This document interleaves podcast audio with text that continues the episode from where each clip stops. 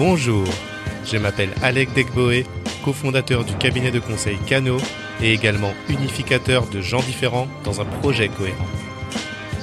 Aujourd'hui, je vous propose de casser les codes pour avancer plus loin ensemble.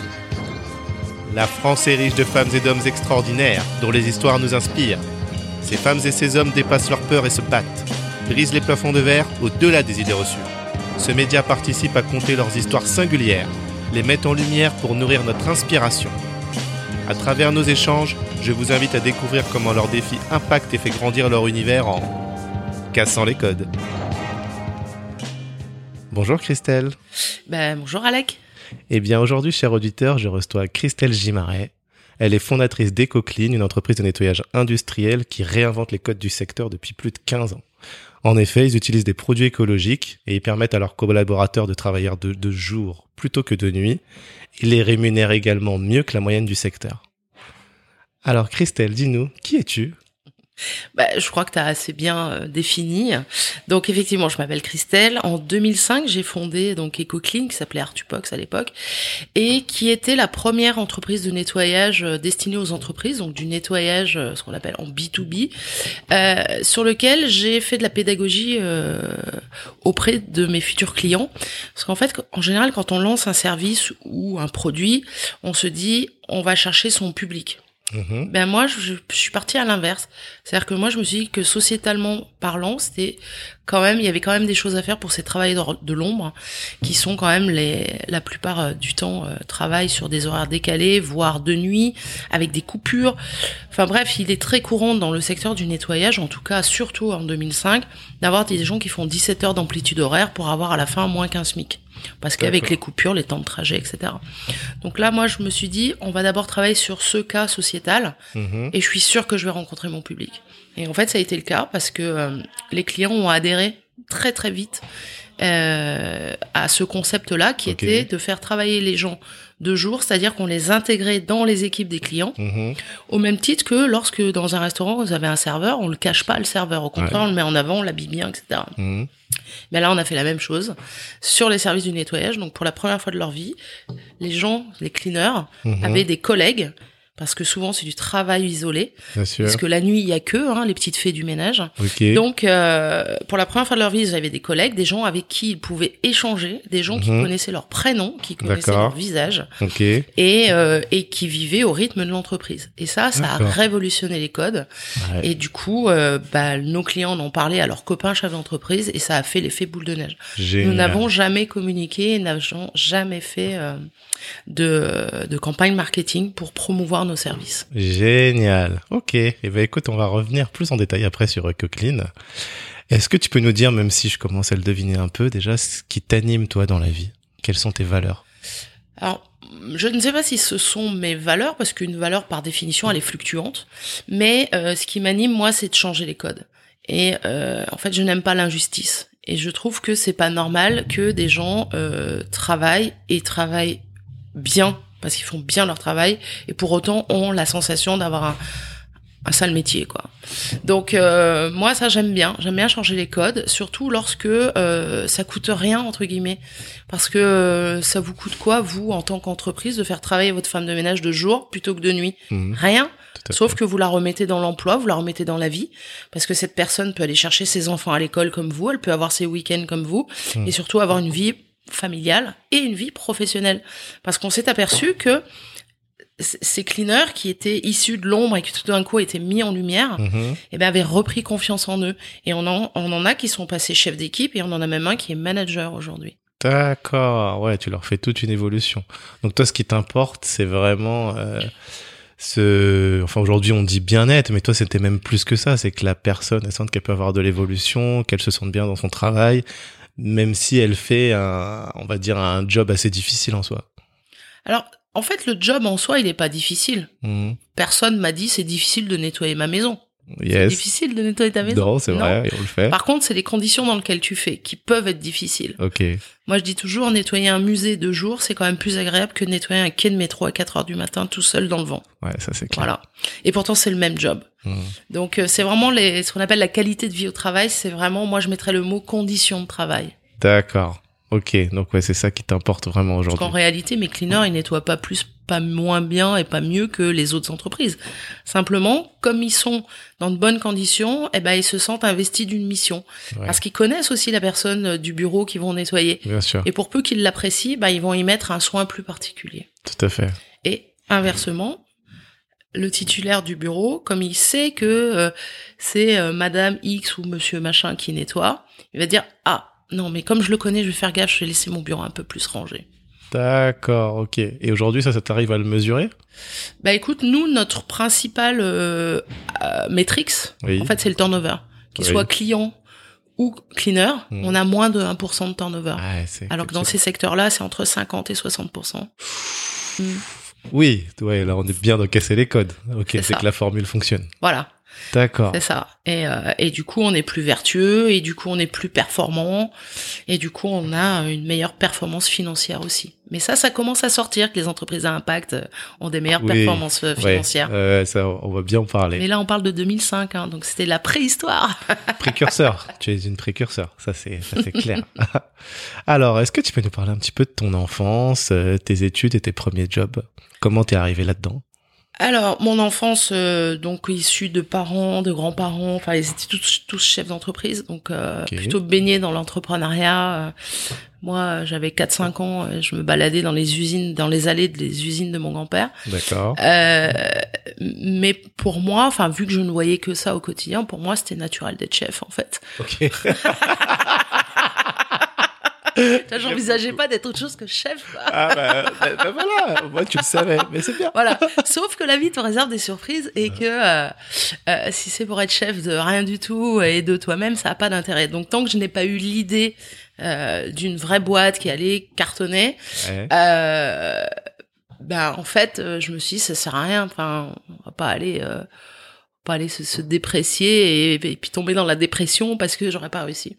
Donc du coup, j'ai fait des études de maths et puis euh, donc je suis un parcours universitaire. J'ai Ok. été prof de maths pendant dix ans. D'accord. Ok. Et ça apprend beaucoup de choses parce qu'au niveau sociétal, euh, bah, vous avez toutes les populations devant vous Oui. et tous les caractères aussi.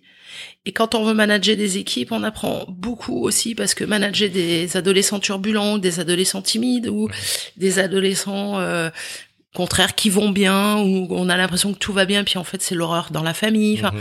et, et surtout on est sur scène, donc on apprend les prises de parole, on apprend à s'adapter à son public. Yes. Donc voilà, donc pendant dix ans, je me suis préparée à être chef d'entreprise en fait. Génial. Là, tu me fais penser à Morad Atik, euh, donc un des cofondateurs d'Evolukid, qui a également été professeur de mathématiques avant de monter sa boîte. Et comme il dit, c'est vrai que ça lui a appris aussi beaucoup déjà à respecter les jeunes, euh, à savoir, bah oui, lire toutes ces différentes personnalités. euh. donc, euh, ok, je, je, je vois bien. Non, mais le message derrière tout ça, c'est que l'éducation nationale, c'est pas retenir ses talents, on est d'accord.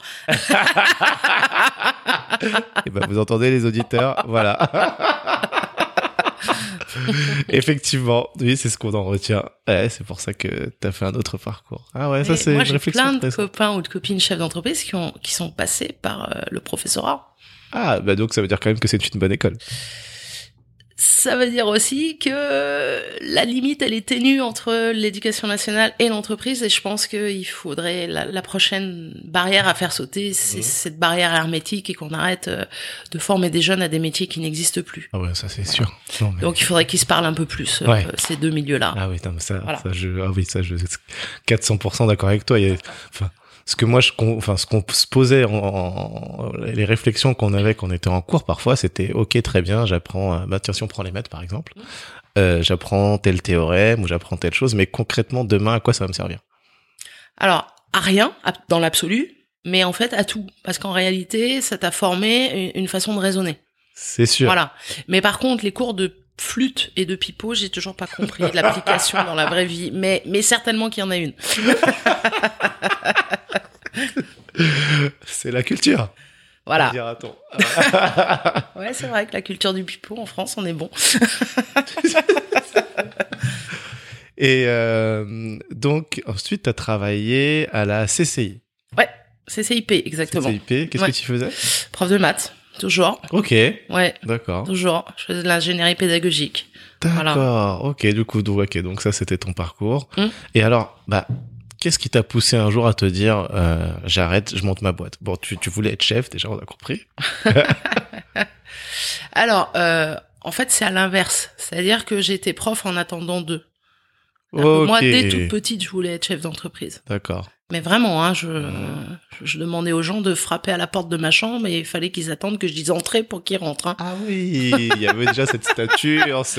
Voilà, c'est ok. Voilà, posture qui est totalement erronée aujourd'hui, mais euh, mais en tout cas dans ma tête de petite fille, c'est comme ça que je la représentais. Mhm. Et euh, et donc du coup, c'était en attendant de trouver l'idée. Et puis en réalité, quand c'est ta vraie nature, ça te rattrape toujours. Mhm. Donc il y a eu un jour. Euh, donc moi j'ai monté ma boîte en 2005, donc deux ans avant, en 2003, je me suis dit là, euh, là faut que je me concentre et que je trouve une idée. Donc pendant deux ans j'ai maturé ça. D'accord. Jusqu'au jour où euh, j'ai dit salut.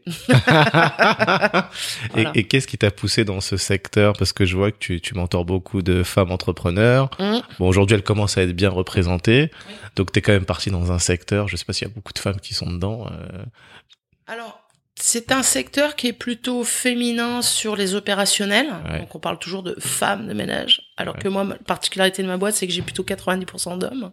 Ah oui. Ouais, ouais, c'est ça qui est marrant. Bah, parce que comme pour les clients, ils se sont cooptés entre eux. Donc forcément, bah, ils en ont parlé. Euh, voilà, en disant bah chez nous il y a de bonnes conditions, on est bien rémunéré, les lieux sont jolis, les, les horaires sont de jour. Euh, il y a peu de temps de transport entre chaque client, donc euh, il n'y a pas de pénibilité. D'accord. Donc ça, euh, après c'était pas une volonté, c'est juste qu'historiquement ça s'est passé comme ça. Mm-hmm. c'est le phénomène aussi de communauté beaucoup. D'accord. Et et puis et puis après bah c'est simplement le fait que souvent les femmes chefs d'entreprise de ces structures de nettoyage sont beaucoup des femmes quand même, mais jamais de grands groupes. Ouais. De petites structures familiales, tu vois, 10 personnes, enfin ce qu'on appelle les TPE. En PME, t'en as déjà beaucoup moins. Mm-hmm. Dans les ETI, t'en as plus. D'accord. Voilà. Alors si t'en as une hein, qui est honnête, mais euh, je crois pas que ce soit elle qui l'ait fondée. Ok. En fait. Mais voilà, tu, tu, peux avoir des femmes à la direction, voire à la présidence, mmh. mais des femmes qui ont créé réellement, ça reste dans le stade de, l'EP, de la TPE, en fait. Ok. Mm. Et tu nous as parlé euh, tout à l'heure, tu as dit euh, une boîte euh, qui cartonne, la réussite. Pour toi, c'est quoi une boîte qui cartonne alors, justement? Pour moi, une boîte qui cartonne, c'est un chef d'entreprise heureux parce mmh. qu'il a réalisé ses objectifs. Alors après, euh, t'en as qui vont dire, moi, mon objectif, c'est d'être le plus riche de Paris ou euh, d'avoir la plus grosse voiture, ou je sais pas quoi. Mhm. Mais t'en as quand même beaucoup, beaucoup, parce que ça, ça reste marginal. T'en as quand même beaucoup qui te disent, moi, mes objectifs, c'est d'avoir une boîte dans laquelle on se sent bien, mhm. dans laquelle je rends heureux mes clients et dans laquelle mes salariés sont heureux. Ok. Ben moi, c'est ça. En fait, moi, c'est le fait de me dire, j'ai une fierté à faire vivre des centaines de familles de leur travail. Yes. Eh ben, c'est. Et en, plus, tout ça inclut que derrière, moi aussi, j'ai la plus grosse voiture de Paris. Non, je déconne. non, mais, je, suis très scooter, mais c'est pas grave. Pour Paris, oui, moi aussi. Hein. c'est sûr, Paris, c'est compliqué de se déplacer en voiture. Hein. Mm. Mais après, euh, voilà. Bah, mm, écoute. Euh, c'est noble en tout cas, c'est beau. Ouais, cet engagement oh, mais on Est plein, on, est, on est beaucoup. En fait, tu sais, euh, moi, j'interviens beaucoup avec les, euh, tu sais, les, les, quand tu vas parler aux jeunes, euh, justement, euh, 100 000 entrepreneurs, euh, et, la première question que je leur pose, c'est souvent c'est des classes de quatrième, et tu leur dis, pour vous, c'est quoi être un chef d'entreprise? Okay. Et en fait, t'en as plein qui lèvent la main en disant c'est être riche. Ouais. Et je leur dis, alors je vais vous expliquer la vraie vie, et je vais vous dire à quoi tient la richesse. Et en fait, à la fin du cours, enfin de l'intervention, eh bien, t'en as, quand tu reposes la même question, mmh. bah t'as plus du tout c'est être riche. Ah. Donc tu vois, mais mais le truc c'est que ça parte déjà de, dans dans le dès l'éducation des petits. Mais moi, je, je militerais pour faire des interventions même avant le avant le collège en fait. D'accord, ouais. Parce que ceux qui ont des parents chefs d'entreprise sont déjà dedans, donc ils ont mmh. accès à ça. Mmh. Mais le but aussi, c'est que euh, on le sait, l'entrepreneuriat, justement, c'est le seul métier entre guillemets, c'est pas mmh. forcément un métier, mais sur lequel il y a aucune barrière à l'entrée. C'est vrai. Il n'y a pas besoin d'avoir des qualifications, il n'y a pas besoin d'être riche parce que des financements, il y en a plein à la planète. Mhm. Euh, il suffit juste d'avoir une idée. Et ça, c'est à la portée de tout le monde. Mhm. Donc, euh, ce serait dommage d'en exclure des gens qui sont éloignés de cette culture-là. en fait. Ouais, c'est c'est ce que tu dis, parce qu'effectivement, il n'y a pas de barrière à l'entrée. Mais quand même, si tu vas aller chercher des financements et pouvoir savoir que ça existe, ensuite accéder quand même à ces réseaux, à ces milieux. Et ça, euh, même si, enfin, on est en France et on a la chance d'avoir quand même beaucoup de dispositifs, tant que tu le sais pas, tu le connais pas, t'es pas dans, dans, cet univers-là, c'est assez compliqué. C'est pour ça qu'il faudrait qu'il y ait plus de pédagogie. Ouais. C'est euh, et c'est pour ça qu'il faudrait qu'il y ait plus de cursus de création d'entreprise et qui soient pas des cursus euh, élitistes. Exactement. Voilà. Ouais, ouais. C'est voilà parce que n'importe qui peut être heureux à son stade. Hein. Enfin, je veux dire, euh, la dame qui fait des plats cuisinés chez elle et qui les vend, le jour où elle se monte euh, en petite structure, qu'elle a un petit local et qu'elle a euh, voilà quelques clients, elle sera la plus heureuse du monde, alors qu'en réalité, euh, elle aura juste euh, de quoi se payer son salaire. Bien sûr. Mais elle fera ce qu'elle aime, Tout comme elle veut, Tout à fait. et son chef ce sera elle. Exactement. Et là, tu me fais penser aussi à un autre entrepreneur que j'ai interviewé qui s'appelle Tali Fofana, qui lui, euh, bah, il volait des voitures quand il était petit, et puis maintenant, il commercialise plutôt des antivols de voitures. Enfin, même pas quand il était petit d'ailleurs, jusqu'à l'âge adulte. Et il a été pris au programme Station F de le Fighters Programme, Ah, justement, qui aide ces entrepreneurs qui sortent pas forcément de grandes écoles, etc., mais qui ont envie de réaliser quelque chose. Mm, mm. Euh, et bon, bref, voilà. Pour- Non, mais comme quoi, il y a il y a une petite graine en chacun de nous et il faut juste, voilà, la, la développer, quoi. Exactement, exactement. Euh, Aujourd'hui, en nombre de collaborateurs, EcoClean, ça représente combien de personnes? Alors, en fait, à date, Mhm. il y a deux structures. Il y en a une qui s'appelle EcoClean, qui est réservée au B2B, Mhm. qui fait essentiellement de l'événementiel. D'accord. Là, on a un peu souffert euh, pendant la crise, Bien mais l'événementiel est une euh, filière solide, Ok. qui a beaucoup souffert, mais là, qui renaît de ses cendres et, et là, ça va. Maintenant, à nouveau, les carnets de commandes sont pleins. Ouais, Donc ça, c'est 150 collaborateurs à peu près. D'accord. Et nous avons aussi depuis un an la déclinaison en B2C, c'est-à-dire pour les particuliers, et ça Oui. s'appelle EcoClean on Demand. Ok. Et là, c'est euh, là, on a complètement encore une fois cassé tous les codes, puisque nous avons entièrement digitalisé euh, les services de nettoyage. Alors, je vous rassure, elles vont pas arriver avec une, une serpillière digitale, hein, Ok.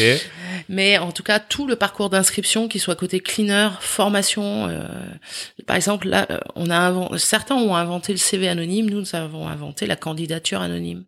C'est-à-dire que où vous habitiez, comment vous appelez, ça, on s'en fiche Ok. puisque de toute façon, il va falloir vous géolocaliser. C'est-à-dire qu'en fait, vous allez travailler là où vous vous géolocalisez. C'est-à-dire qu'en gros, ton job te suit. C'est-à-dire, Ah, je me géolocalise là à Paris 8e, Oui. puis demain, j'ai envie d'aller voir, euh, je sais pas, mon copain à Toulouse. Ok. Je me géolocalise à Toulouse, je continue à travailler.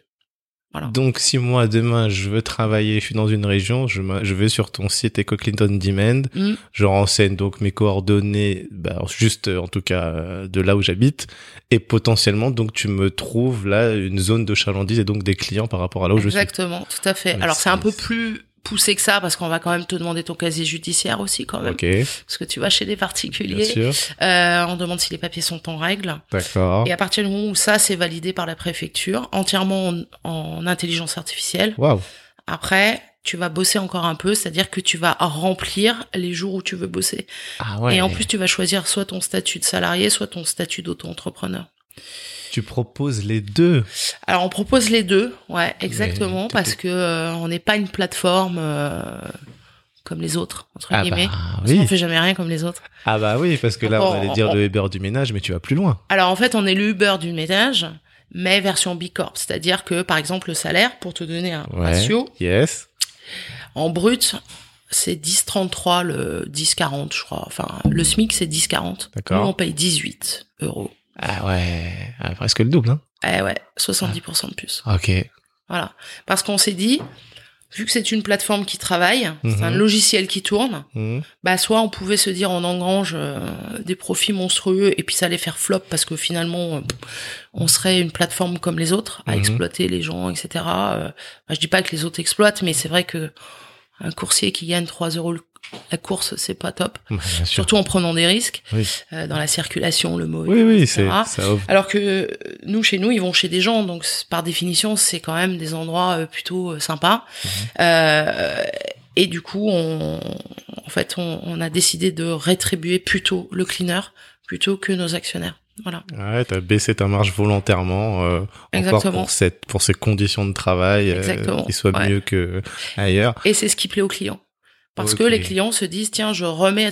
En fait, le nettoyage devient un acte militant. D'accord. C'est-à-dire que le client, il paye 30 euros de l'heure, mais après abattement fiscal, ça lui revient à 15. Ok, Et en fait, c'est exactement le même prix que lorsque tu payes de la main à la main.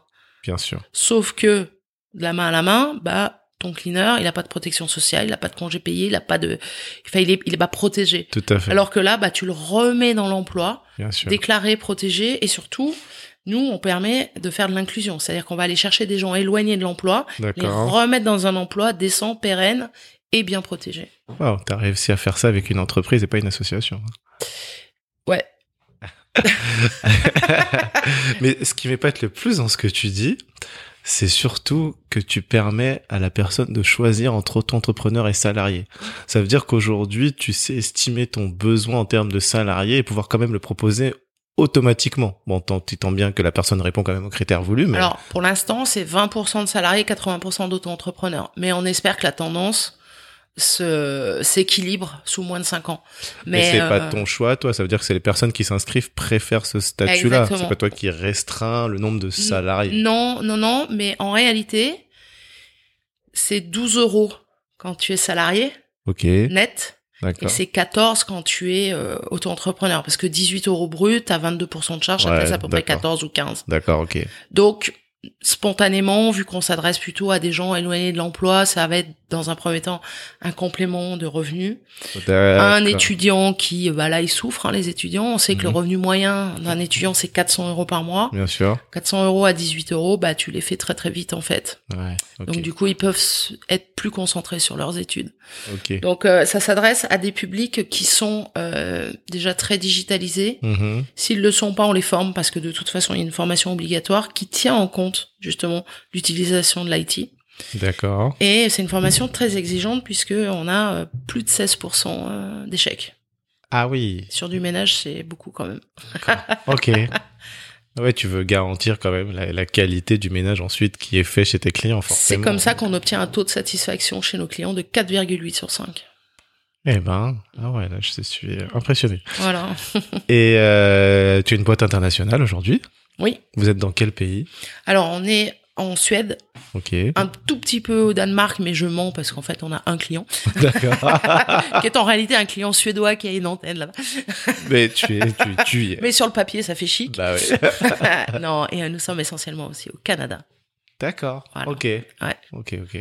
Et puis après, bah, l'idée, c'est d'aller faire tout le Canada, parce qu'actuellement, on est sur la province de Québec. Et puis après, euh, d'aller jusqu'à ce qui- est en face, les États-Unis. Bien sûr. Ah oui. Il y a des gros concurrents là-bas qui font la même chose que toi ou pas? Alors, il faut savoir que notre appli, pour Ouais. l'instant, Mhm. elle est unique. C'est-à-dire que ça n'existe pas. Super. Ce Ok. ce qui est fou, enfin, on se Ah bah, fait ouais. que ça n'existait pas. Mhm. Mais en réalité, il y a cinq ans, Uber n'existait pas non plus. Hein, Tout donc, à fait. euh, donc voilà. Donc euh, l'idée, c'est de conserver cette avance, et pour ça, il faut faire de l'international. Très, Ah très ouais. Bon, le jour où tu rentres en bourse, je prends tes actions. Et euh, est-ce que du coup tu arrives aussi à conserver cette mission sociétale et environnementale euh, dans les autres pays? Je veux dire, c'est ce que c'est les mêmes législations? Alors, c'est pas du tout les mêmes législations, Ouais. mais il faut savoir que même au Canada, Mhm. Bah, vous seriez surpris sur leurs avancées sur l'environnement. Ils, sont un peu à la traîne quand même. Donc euh, là, on a un boulevard en fait. D'accord. Ce qui est complètement naturel pour nous, Français, Mhm. et encore au stade de euh, est-ce qu'on s'en empare ou pas?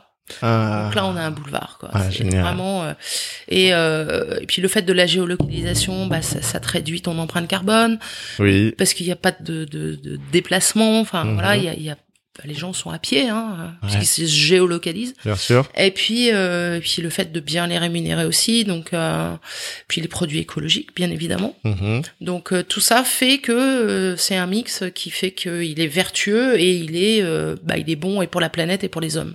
D'accord. Ok. Alors, bah justement, ça aussi, donc tu l'as fait dès 2005. Ouais. Euh, bon, aujourd'hui, on parle d'entreprise à mission, à impact. hein. Avant, il n'y avait pas de mot pour ça, mais toi, c'est ce que tu as fait. Pourquoi, euh, bon, sur l'engagement so- so- social, on a compris, mais environnemental, pourquoi aussi à cette époque-là, c'était déjà très important pour toi, sachant que c'est plutôt, moi j'ai l'impression que ça fait aller peut-être 4-5 ans que on en parlerait beaucoup, mais il y a 15 ans. Bah, c'est tout le paradoxe. C'est qu'il y a des tas de choses qui existent euh, à côté de nos frontières, notamment en Allemagne, en Suède. D'accord. Et euh, honnêtement, c'est pas compliqué de les importer, mais personne n'y avait pensé. Voilà, Ok. c'est- tout. Mais maintenant, c'est vrai que c'est- ça reste. Enfin, honnêtement, la boîte de nettoyage qui utilise plus de produits bio maintenant, euh, enfin, je lui donne pas cher de sa peau, quoi. C'est vrai, ouais. Non, non, maintenant c'est vraiment c'est rentré dans les dans les normes Dans les et heureusement. Et puis surtout, le prix des produits a baissé. Parce qu'avant, c'était un luxe d'utiliser les produits écologiques. Oui. Puis ils étaient pas très efficients non plus. Enfin, ça nettoyait pas bien, puis ça puait. Enfin, Ah donc oui. il a fallu faire une pédagogie, mais en même temps, euh, on a 15 ans de recul maintenant. Donc euh, maintenant, les produits sont quasiment tous écologiques, certifiés, et ils sont très efficaces. D'accord. Bon, bah, super. Donc il y a eu Euh. aussi une évolution du, marché Du marché. et des produits et des usages. Et toi, tu sens aussi que ta boîte a influé aussi à faire cette tendance de marché. Je veux dire, est-ce qu'aujourd'hui, du coup, euh, si moi demain bah, je monte une entreprise de nettoyage, si je regarder ce qui se passe, bah oui, par exemple, EcoClean est un cas d'école. Alors oui, EcoClean, c'est un cas d'école, mais euh, en réalité, ce qui compte, c'est c'est la production. Et la production, ce sont nos hommes. Donc c'est eux qu'il faut vraiment chouchouter. Et ça, je suis désolée, mais sur des métiers qui sont pas... Euh, y a pas de formation pour ça. Enfin, c'est des métiers peu qualifiants, Mhm, très peu qualifiés. mhm. Donc ça passe par la feuille de salaire, en fait. Ouais. Ben, Concret. C'est ouais. concret. C'est- concret. C'est concret. Voilà. Donc euh, donc c'est très bien les produits, c'est très bien euh, le, le c'est très bien d'avoir euh, le nous on a un plan d'organisation de enfin vraiment on optimise les temps de transport entre Oui. deux clients. Ouais. Ça c'est important. Mhm. Mais en vrai ce qui compte c'est la fiche de paye. Le mec je pense qu'il Il veut faire trois stations de métro de plus, mais Ouais. il veut être bien payé plutôt que de dire t'as qu'une station mais t'as cinq balles de moins. Ouais, oui, bien sûr. Ouais.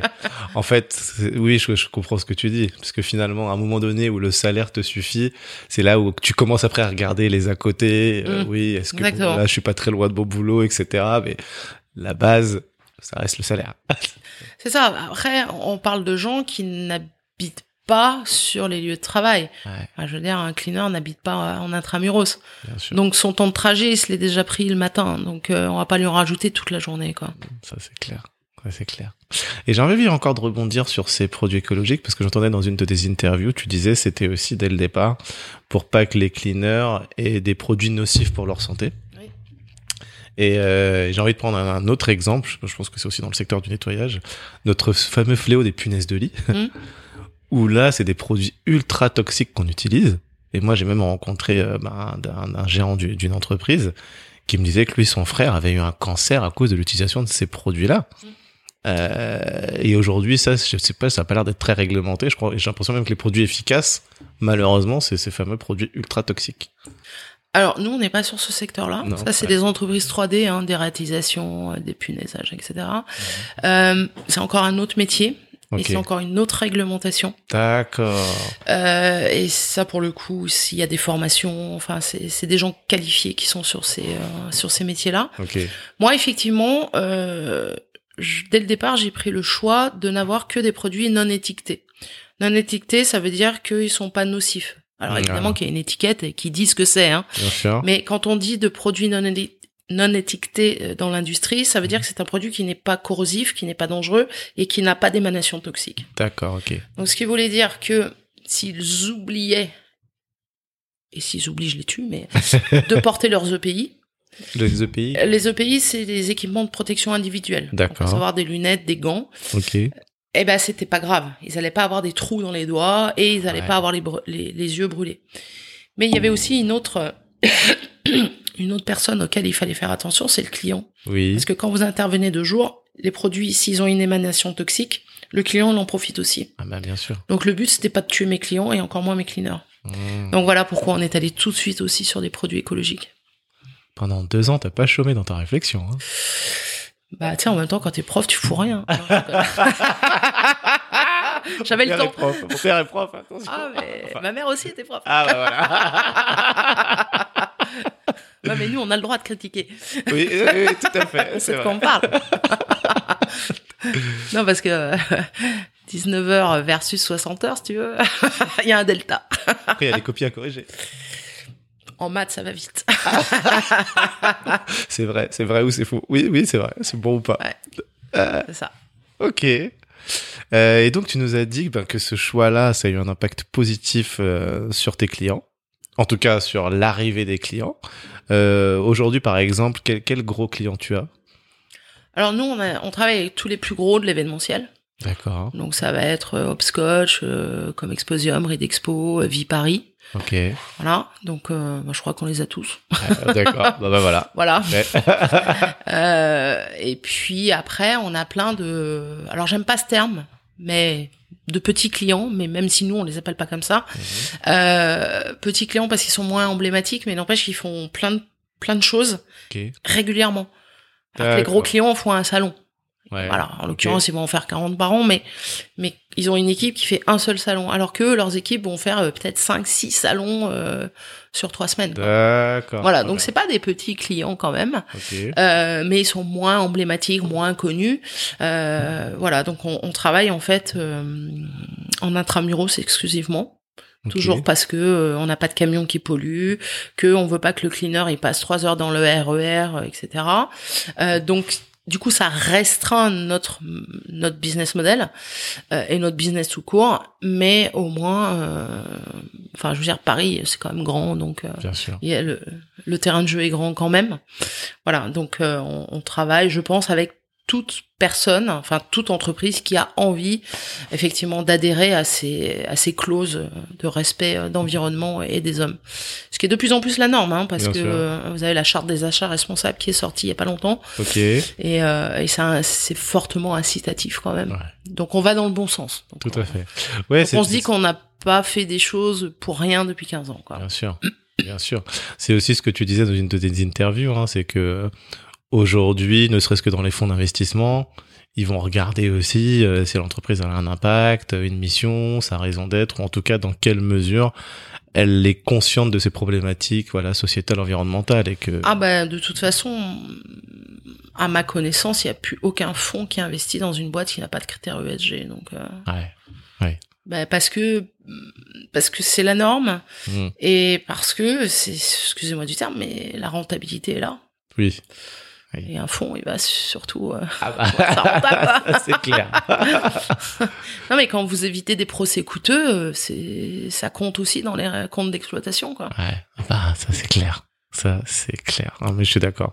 Justement, nous aujourd'hui, euh, bah, déjà on essaye de mesurer, comme tu dis, la la satisfaction collaborateur. Mm. Voilà, dans quelle mesure ils, ils se sentent bien. Après, bah oui, on a une entreprise. Hein, L'entreprise c'est la rentabilité, mais bah, nous on fait du service aussi. C'est les hommes, donc avant tout avec un grand H évidemment. Mm, mm. Donc avant tout, oui, il faut que tes, tes collaborateurs se sentent bien, sinon, ben, enfin, de toute façon, un collaborateur heureux, c'est un collaborateur qui travaille bien. En fait, l'équation est très simple. Exactement. Et quand on est convaincu, on est convaincant. Voilà. Donc euh, Euh, Ça, on en a parlé, du coup, à l'international, enfin, on en a parlé. Je lis, Mhm. donc je ne sais pas ce que je suis en train de me dire. 2019 est le prix Bold Woman Veuve Clicquot. Donc, c'est un prix qui récompense les femmes entrepreneurs qui ont de l'audace à l'image de Madame Clicquot. Mhm. Alors ça, déjà, pour toi, euh, déjà, on est venu te chercher ou il faut candidater pour ça? Alors il faut candidater. Ok. Mais il faut savoir aussi que lorsque vous montez une entreprise, moi je conseille toujours aux jeunes femmes que je mentor, candidater à tous les prix dont vous avez envie de gagner. Parce que en fait c'est une visibilité euh, gratuite et surtout derrière c'est souvent un accompagnement. Là en l'occurrence le prix Veuve Clicquot ça a été euh, bah, le détonateur. Enfin je crois qu'on n'a pas eu un seul prix qui est à la hauteur de celui-ci. C'est-à-dire qu'on en a eu qui nous ont propulsés, celui-là il nous a atomisés. Ah donc, oui. euh, ok. Ouais, donc t'avais ouais. déjà eu d'autres prix. Oui, bah alors nous, on a toujours été primés euh, très très régulièrement et c'est comme ça aussi qu'on crée la notoriété d'une marque. D'accord. Il y en a qui vont choisir euh, une agence de com Ouais. qui va leur bouffer toute leur trésor et puis sinon il y a une façon très facile. Alors ça prend un peu de temps, mais en tout cas c'est complètement gratuit, c'est les prix. Les prix, les prix, euh, bah vous apportent euh, de la presse, Ouais. des articles, Ouais. une certaine réputation. Yes. Donc voilà. Alors après, il faut sélectionner ses prix aussi. hein. Tout à fait. Vous des- entendez les auditeurs là et je le prends pour moi aussi. hein. Ouais, ouais, ouais, il faut, faut sélectionner ses prix. En fait, il faut sélectionner le prix dont on va être fier de porter les couleurs. Et moi, euh, sur mon profil LinkedIn, j'ai toujours écrit prix euh, Bold Woman. Alors que je l'ai redécerné. Enfin, il m'appartient plus, quoi. Oui, oui, c'est J'ai vrai. repassé le flambeau. Oui. Mais je sais pas, j'arrive pas à m'en défaire. Et ça fait bien, hein. moi quand je te recherche, moi, Christelle Gibaret, Bold Woman, Meuf Clicquot. ouais, voilà. ça- Oui. Ouais, ça le fait. Ça Et le puis, fait. tu vois, ménage Louis Vuitton, ça le fait, quoi. Ah bah complètement. Donc voilà, non, ça a été vraiment un accélérateur, mais de dingue, parce que, euh, en fait, il y a eu deux facteurs. Il y a eu ce prix, Mhm. Sur lequel euh, c'était encore en présentiel, on avait de la chance, c'était avant le confinement. Oui. Et dans l'assistance, en fait, il n'y avait que des gens de... Enfin, c'est vraiment une, une assistance de qualité avec des décideurs. Et en fait, après, on a été interpellé par plein de ces décideurs qui étaient dans la salle. Et ça, après, en termes de, de notoriété, ça, ça a fait... euh, bah, c'est de là qu'on a déclenché Coclean on Demand, d'ailleurs. D'accord, Parce que les... C'est là que t'es parti sur le B2C. Bah, c'est-à-dire qu'en fait, euh, quand il y a Airbnb qui vous appelle, euh, vous dites pas non, quoi. Non. Voilà. Donc vous dites je m'adapte Mhm. et vous créez l'offre en, en conséquence. Génial. Ouais, Et, et on dit toujours que les grandes crises sortent des grands projets ou des grandes faillites. tout à fait. Mais en tout cas, c'est toujours grand. Bah nous, euh, ça a été euh, du bon côté. Ah, bah, c'est super. Et du coup, t'as eu un accompagnement aussi à travers ça? Alors non, parce que c'est pas un prix qui accompagne, Ok. mais c'est un prix euh, qui euh, rien que par le nom, en fait, Bien te sûr. propulse. En Oui, fait. oui, c'est ce que tu dis, ça vous a atomisé. Non mais c'est ça, c'est voilà, c'est on a on a notre boîte a eu la visibilité sur un public que nous n'aurions jamais touché, on- à quel on se serait jamais adressé sans ce prix. Ok, d'accord. Enfin, je veux dire, l'univers du luxe, on y était par les Fashion Week, mais ça dépassait pas ce stade. Mhm. Là, maintenant, je tutoie tous les tous les présidents du luxe. c'est marrant, c'est sympa. Dingue. Alors que je suis que femme de ménage, mais ouais. Et pourtant. Ah ouais, c'est. non, non, c'est vraiment, c'est un prix. Franchement, les filles euh, candidataient à ce prix-là, quoi. Ah ouais. Ouais. Mais tu vois, moi, c'est Nathalie Bala qui me l'a remis. Elle m'a passé le flambeau. Ah, d'accord. Donc, tu vois, Ok. tu passes. euh, tu vois. Ok. Puis avant, c'était Sarah Lavoine. Enfin, c'était que des grands noms. Donc tu dis, ah tiens, ça y est, je suis un peu dans la cour des grands, quoi. Ah, c'est c'est génial ça. Ouais.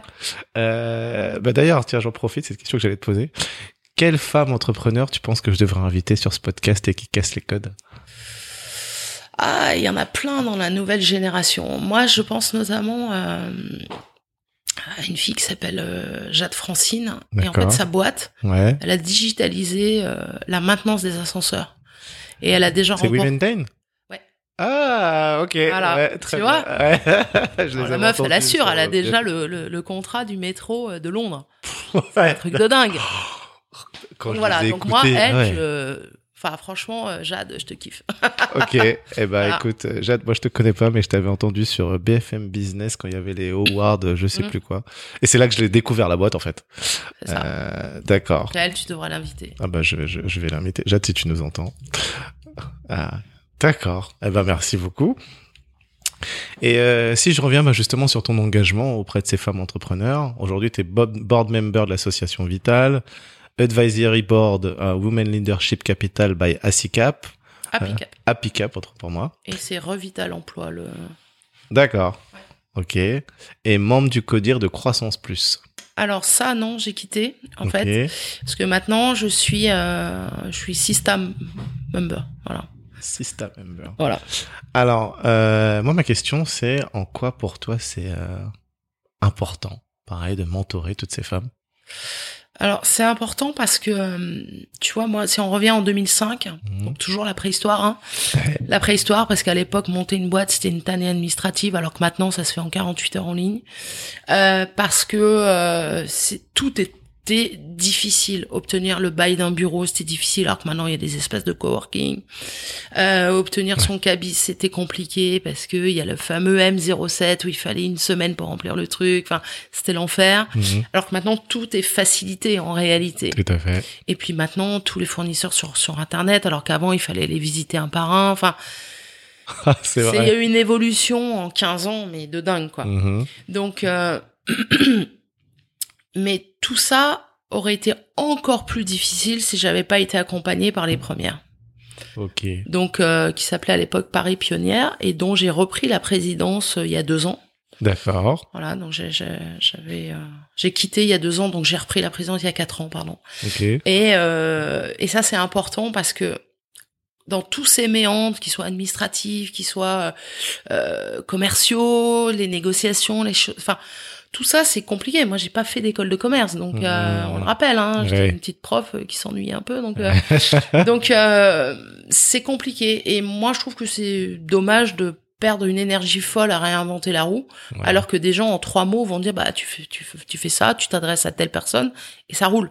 D'accord. Donc voilà, donc moi je pense que c'est important de restituer cette aide que j'ai eue à l'époque Ouais, et euh, sachant que maintenant l'aide en fait elle est bah, sur d'autres sujets. Maintenant elle est plus sur des sujets de croissance, Mhm. sur des- enfin d'internaliser, enfin de, de- euh, euh, à l'international. voilà d'internalisation, de euh, d'export, de euh, levée de fonds. Voilà. Ok, ouais, oui. Donc les, les sujets adressés sont différents. Oui. Euh, mais le besoin reste le même, c'est-à-dire euh, voilà, soit je reste tout seul derrière mon écran et puis euh, je vais mettre 10 jours à avoir l'information que je pourrais avoir en 5 minutes dans mon réseau. Ok. Donc c'est ça un peu l'idée, c'est de se dire voilà. Et en plus, on est toujours le plus petit de quelqu'un et on est toujours le plus grand d'un autre. Donc c'est moi je mentore beaucoup, mais j'ai aussi d'autres mentors qui eux me tirent vers le haut. Génial. C'est on n'est jamais on est enfin on n'est jamais arrivé en plus. Tout à fait. Ah ouais, je, je... c'est Tristan Viscock, euh, mon coach actuel, qui m'a dit exactement ce que tu viens de me dire là. On est toujours le petit de quelqu'un de toute façon. Ah mais c'est ça. Ouais, ouais. C'est comme le mec qui frime avec son bateau et puis tout d'un coup il y a un yacht. ah, salut. ça m'est arrivé. Ok. J'avais un, un petit truc de location là tout Ouais. petit là et puis le mec il se pousse euh, euh, genre avec mon gros bateau. Ouais. Bah dommage il y a eu un yacht derrière lui quoi. Ah. et là je lui ai dit eh ben salut. Ah, c'est. ah, donc voilà donc euh, il faut jamais se, se, se croire arrivé parce que l'entrepreneuriat de toute façon c'est un chemin sans fin. Mhm. parce que on dit toujours sky is the limit, mais en fait euh, non. Regardez Thomas Ouais. Pesquet nous le démontre. Hein, donc euh, Eh ouais. donc on peut toujours aller plus loin. Et en fait c'est juste euh, voilà, c'est savoir euh, si on est bien accompagné, jusqu'à où on peut aller et aller jusqu'à ses propres limites. Voilà. Et c'est pour ça que je dis il n'y a pas de petite ou de grande entreprise. On va l'entreprise va aux limites de l'entrepreneur. Exactement. Alors, bah, justement, tu me disais hors micro qu'aujourd'hui, euh, t'as besoin de 20 000 cleaners, c'est ça? Ouais. Waouh. Bah le Uber du nettoyage. Eh ouais. Uber pour te donner un chiffre c'est 60 000 chauffeurs. D'accord. Ok. Donc euh, tu vois 20 000 c'est le minima quoi. C'est le minimum. Donc voilà, donc du coup, euh, faites-le savoir, nous recrutons et nous formons gratuitement et nous payons 18 euros de l'heure. Et ben voilà, vous entendez. Et ça, du coup, c'est sur le monde, les 20 000? Non, sur la France. Sur, sur la France. Ouais, Ah ouais? Ouais. Donc là, tu es en train de faire un appel à 20 000 emplois sur la France. euh, 18 000 puisqu'on en a déjà un peu plus de 2000. C'est pareil. non, mais ça paraît stratosphérique, mais et, et- et ça le serait si c'était une entreprise classique. Mais là, ça reste une appli. Donc en réalité, je vais jamais les rencontrer ces 20 000 personnes et je vais pas avoir à les gérer. D'accord, oui. C'est eux qui se gèrent. C'est eux qui se gèrent. C'est la sûr. magie de l'appli. Tout à fait. Voilà. Eh ben, dis donc. En tout cas, c'est bien, t'as trouvé, t'as, ouais, t'as réussi à euh, finalement digitaliser ton métier complètement, quoi. J'ai digitalisé le ménage, t'imagines? Eh oui, oui, parce qu'en plus, euh, j'en ai pas parlé.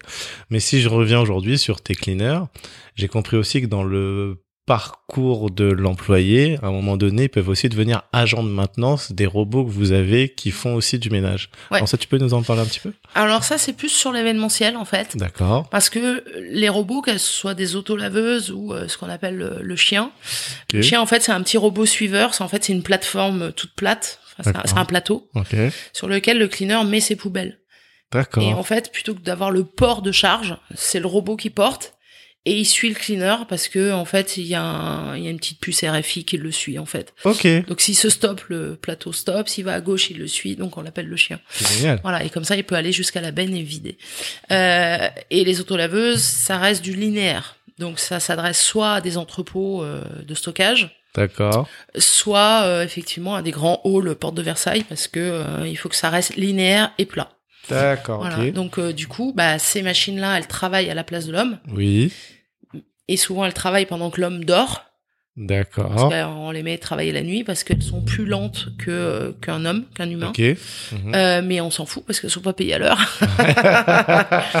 et par contre, il faut effectivement quelqu'un qui pilote ces machines et qui en fasse la petite maintenance. La petite maintenance étant euh, souvent des vidanges et des changements de filtres en fait, réellement. Ok. Il n'y a, pas- y a pas de grosse mécanique Oui, à, effectuer parce que ça reste de l'électronique, donc de toute façon, euh, on n'y a pas accès. C'est scellé. Ouais. Oui. oui, Mais, euh. Mais après la petite maintenance du quotidien, euh, bah effectivement, le, le cleaner bah, devient responsable de sa machine. D'accord. Ok. Voilà. Donc est monté en compétence. C'est ça. Voilà. Et ça veut dire aujourd'hui, moi, si je rentre chez toi en tant que cleaner, est-ce que je peux me dire que j'ai un parcours d'évolution? Euh, Parce que je crois que tu as aussi un de tes collaborateurs qui a pris des parts de l'entreprise. Oui, exactement. En fait, c'est, euh... en fait, j'ai envie de te dire, tu, tu crées ta voix. Ok. Voilà. C'est si t'as envie, bah tu tu tu vas jusqu'à où t'as envie d'aller en fait. C'est-à-dire que souvent, on- comme l'entreprise est en croissance, bah souvent on ouvre des postes Oui. et on les propose en premier à nos à nos cleaners. Ok, très bien. Si personne ne s'en empare, on ouvre sur l'extérieur, mais c'est très rare. Très bien. Ok. Donc voilà. Et, euh, et effectivement, on en a un qui est passé. euh, alors lui, il était apprenti. Mhm. Alors apprenti à Dauphine quand même. Hein, je, je, je rappelle en gestion des entreprises, Ouais. qui est devenu apprenti. Ensuite, il est passé manager et, et il est devenu associé. Ouais. Hmm. Ah bah c'est bien, c'est super. Alors c'est un cas, réussi. mais n'empêche que Ah. ça a valeur d'exemple. Tu l'as fait. Voilà, exactement. Mais ça a valeur d'exemple parce que certains, tu vois, se disent bah tiens, euh, moi aussi je peux. Toujours le Exactement. rôle modèle en C'est fait. ça. C'est ça. Le rôle modèle, il n'est pas forcément que féminin. Complètement. Euh, et c'est une belle transition que tu me donnes sur cette phrase que tu as dit dans Harmony Inside pour faire avancer l'entrepreneuriat féminin et même pas que parce que moi je me suis vraiment senti concerné. Tu disais qu'il faut qu'il y ait davantage de rôles modèles et que ces rôles modèles, bah, ils sont différents. C'est pas une question d'ambition ni de taille d'entreprise, mais d'endurance, persévérance et résilience. Oui. Pour moi, le chef d'entreprise, c'est un marathonien. C'est-à-dire que euh, ça sert à rien de speeder parce que vous allez au crash. Faut pas être trop lent non plus parce que sinon, bah, tous vos concurrents vous passent devant. Euh, faut trouver son rythme de croisière et surtout, faut s'y tenir.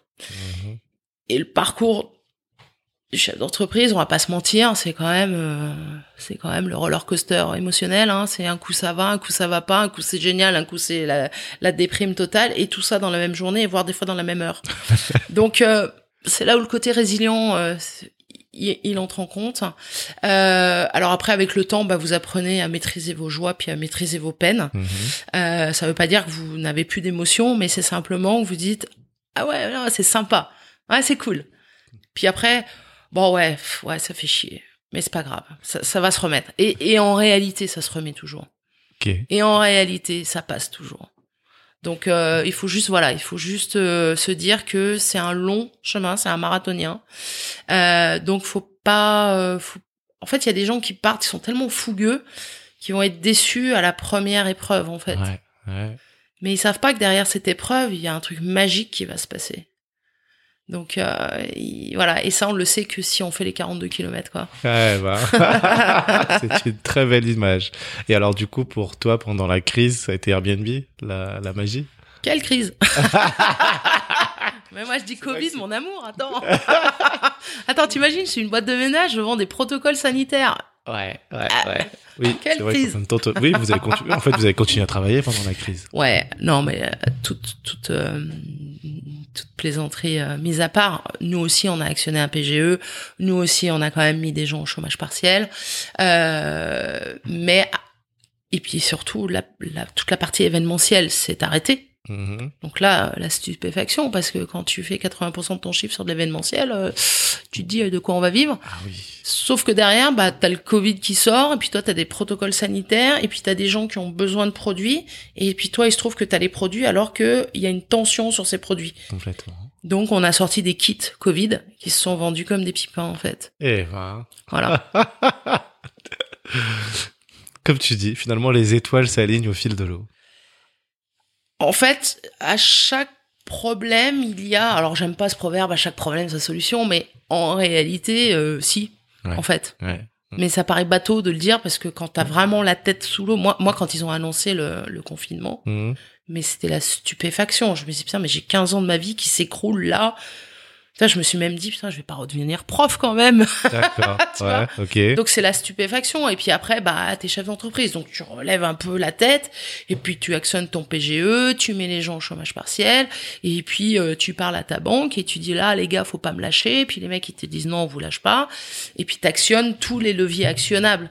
Et puis après, tu sais pas pourquoi, t'as une petite étoile qui arrive comme ça dans ce ciel un peu noir, un peu euh, euh, morose, tu vois.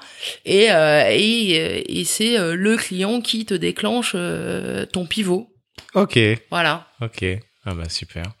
En tout cas, quand même, ce que je note, c'est ta capacité à à résister et à arriver à voir ce que tu pourrais faire, même si, comme tu dis, t'étais quand même au fond du trou à ce moment-là, mais finalement, t'arrives toujours à te dire, bon, voilà, qu'est-ce qu'on peut faire, comment on va le faire. Enfin, j'imagine après, t'as une équipe, hein. comme tu dis, c'est pas toi toute seule, mais euh, mais c'est c'est très puissant.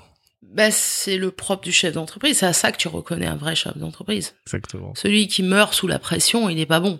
Mm. Et celui qui a pas d'idée, il est pas bon non plus, en fait. Ouais. Donc c'est pour ça que euh, t'as beaucoup d'appelés et très peu d'élus. En- Tu vois, moi j'ai j'ai appris il y a pas si longtemps que ça une statistique qui m'a étonnée parce que pour moi c'était tellement naturel. Mhm. Euh, il paraît qu'il y a moins de 1% des gens qui ont monté leur première boîte qui existe, euh, enfin qui a été un succès tout de suite. C'est-à-dire que souvent un, un entrepreneur successful, il va te raconter qu'il a planté cinq boîtes avant. Ouais, c'est vrai. Ouais. Bah moi c'est ma boîte.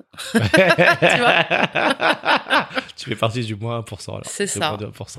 Voilà, donc euh, j'étais encore plus contente. Eh bah, tu Mais euh, tu euh, mais après ça veut pas dire que j'ai moins d'emmerdes que les autres. Hein. Moi, ça me rassure. Non non mais je non non mais qu'on soit bien clair, c'est chef d'entreprise, t'es jamais serein. Ouais. Puis t'es jamais en vacances non plus. Ah, ouais, mais non, ça. Mais comme en même temps tu travailles jamais parce que dans l'esprit des gens tu fous rien, ça s'équilibre. Oui, ça, c'est vrai que t'es jamais en vacances. Ah bah ouais, qu'est-ce que tu veux On transpire la boîte, mais c'est comme ça, c'est normal. C'est peut-être la clé du succès. Ah bah oui, c'est. Voilà. Et il paraît qu'on a un manque quand on a vendu après, parce que justement on est tellement euh, dans le trop plein, dans le trop plein d'énergie, trop plein de d'agenda, que tout d'un coup c'est euh, tout s'arrête d'un coup. Et ok, t'es riche, mais mais t'es pas bien quoi. Bah bien sûr. Moi, je Donc pense qu'il faudrait une préparation, en fait. Je, Voilà. je vois bien l'image. euh, je me suis occupé un peu d'artistes. Hmm. Euh, quand ils font un concert, bah, ils reçoivent un- un- beaucoup d'énergie. Ouais. Et du coup, c'est pour ça qu'après les concerts, t'as des afters. Hmm. Ils peuvent pas rentrer chez eux après. Ah bah non, tu peux pas.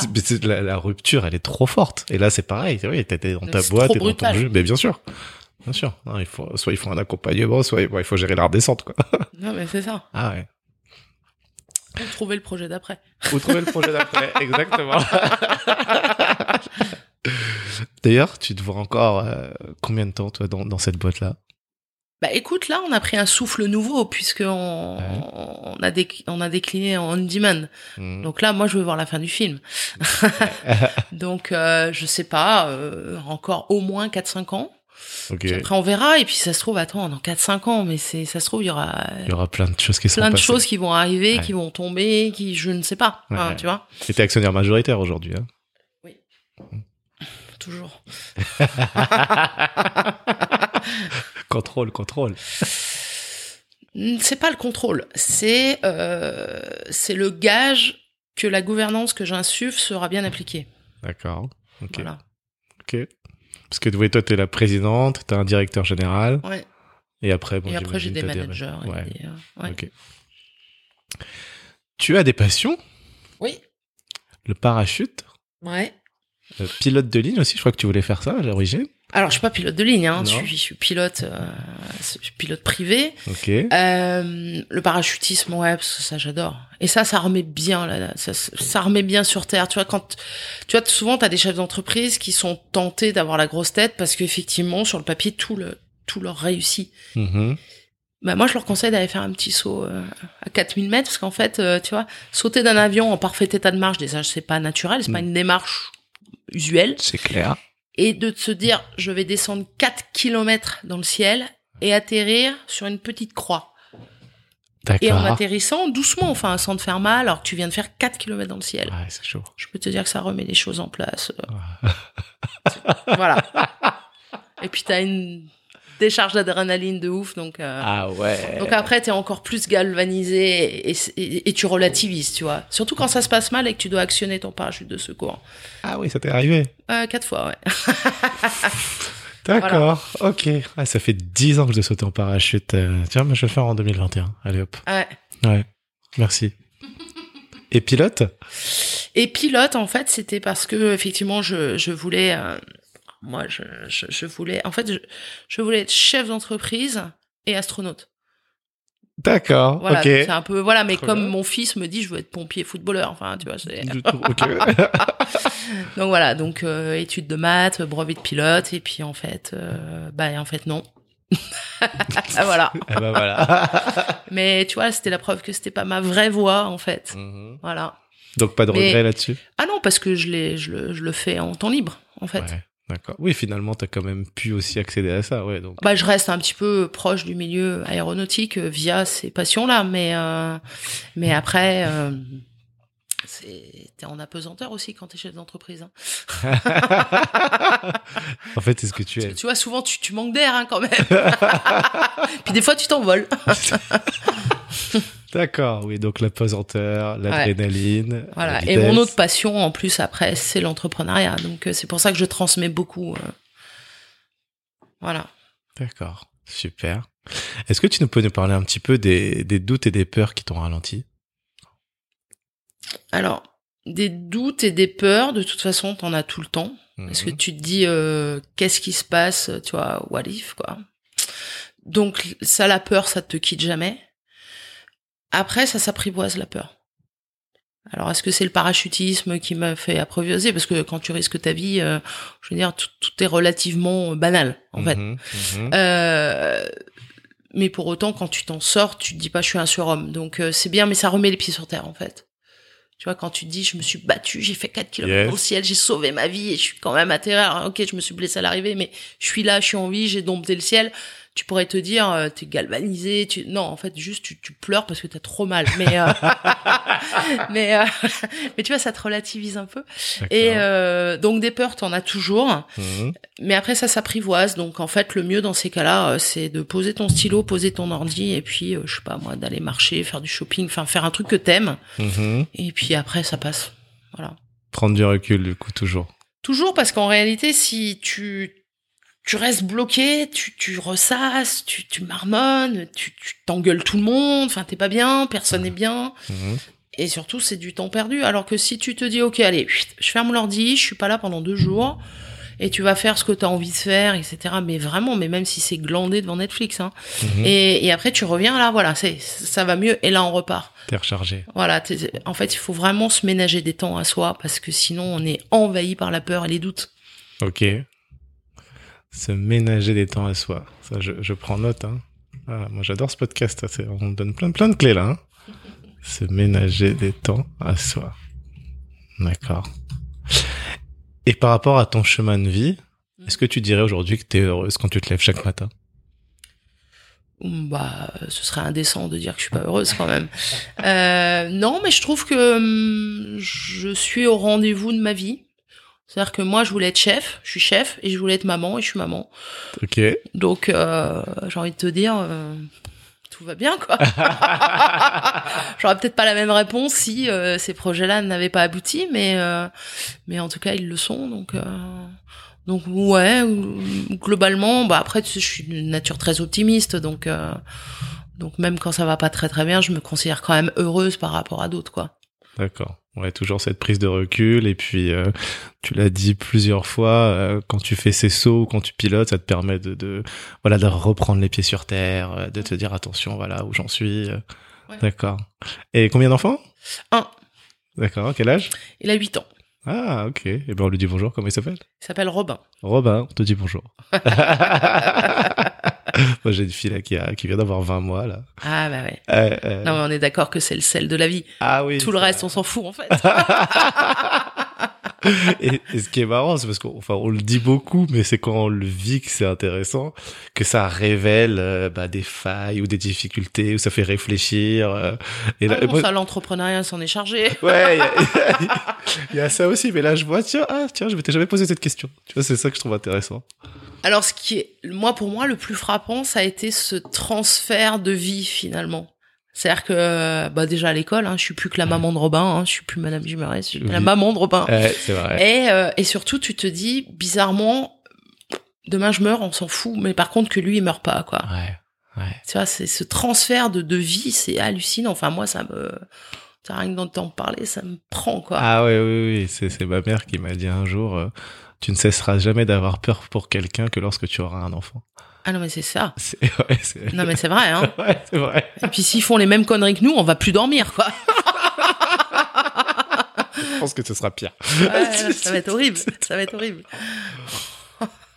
Eh ben, euh, ok, bah écoute, je pense qu'on a parcouru euh, tous les thèmes que je voulais aborder. En tout cas, il y a beaucoup beaucoup de clés sur l'entrepreneuriat, donc euh, vraiment, ça j'adore. Et puis aussi, voilà, cette conviction et puis cette simplicité avec laquelle tu te racontes. Moi, je trouve ça vraiment euh, super intéressant. Est-ce qu'il y a d'autres choses que tu veux partager avant que j'aille dans ma conclusion?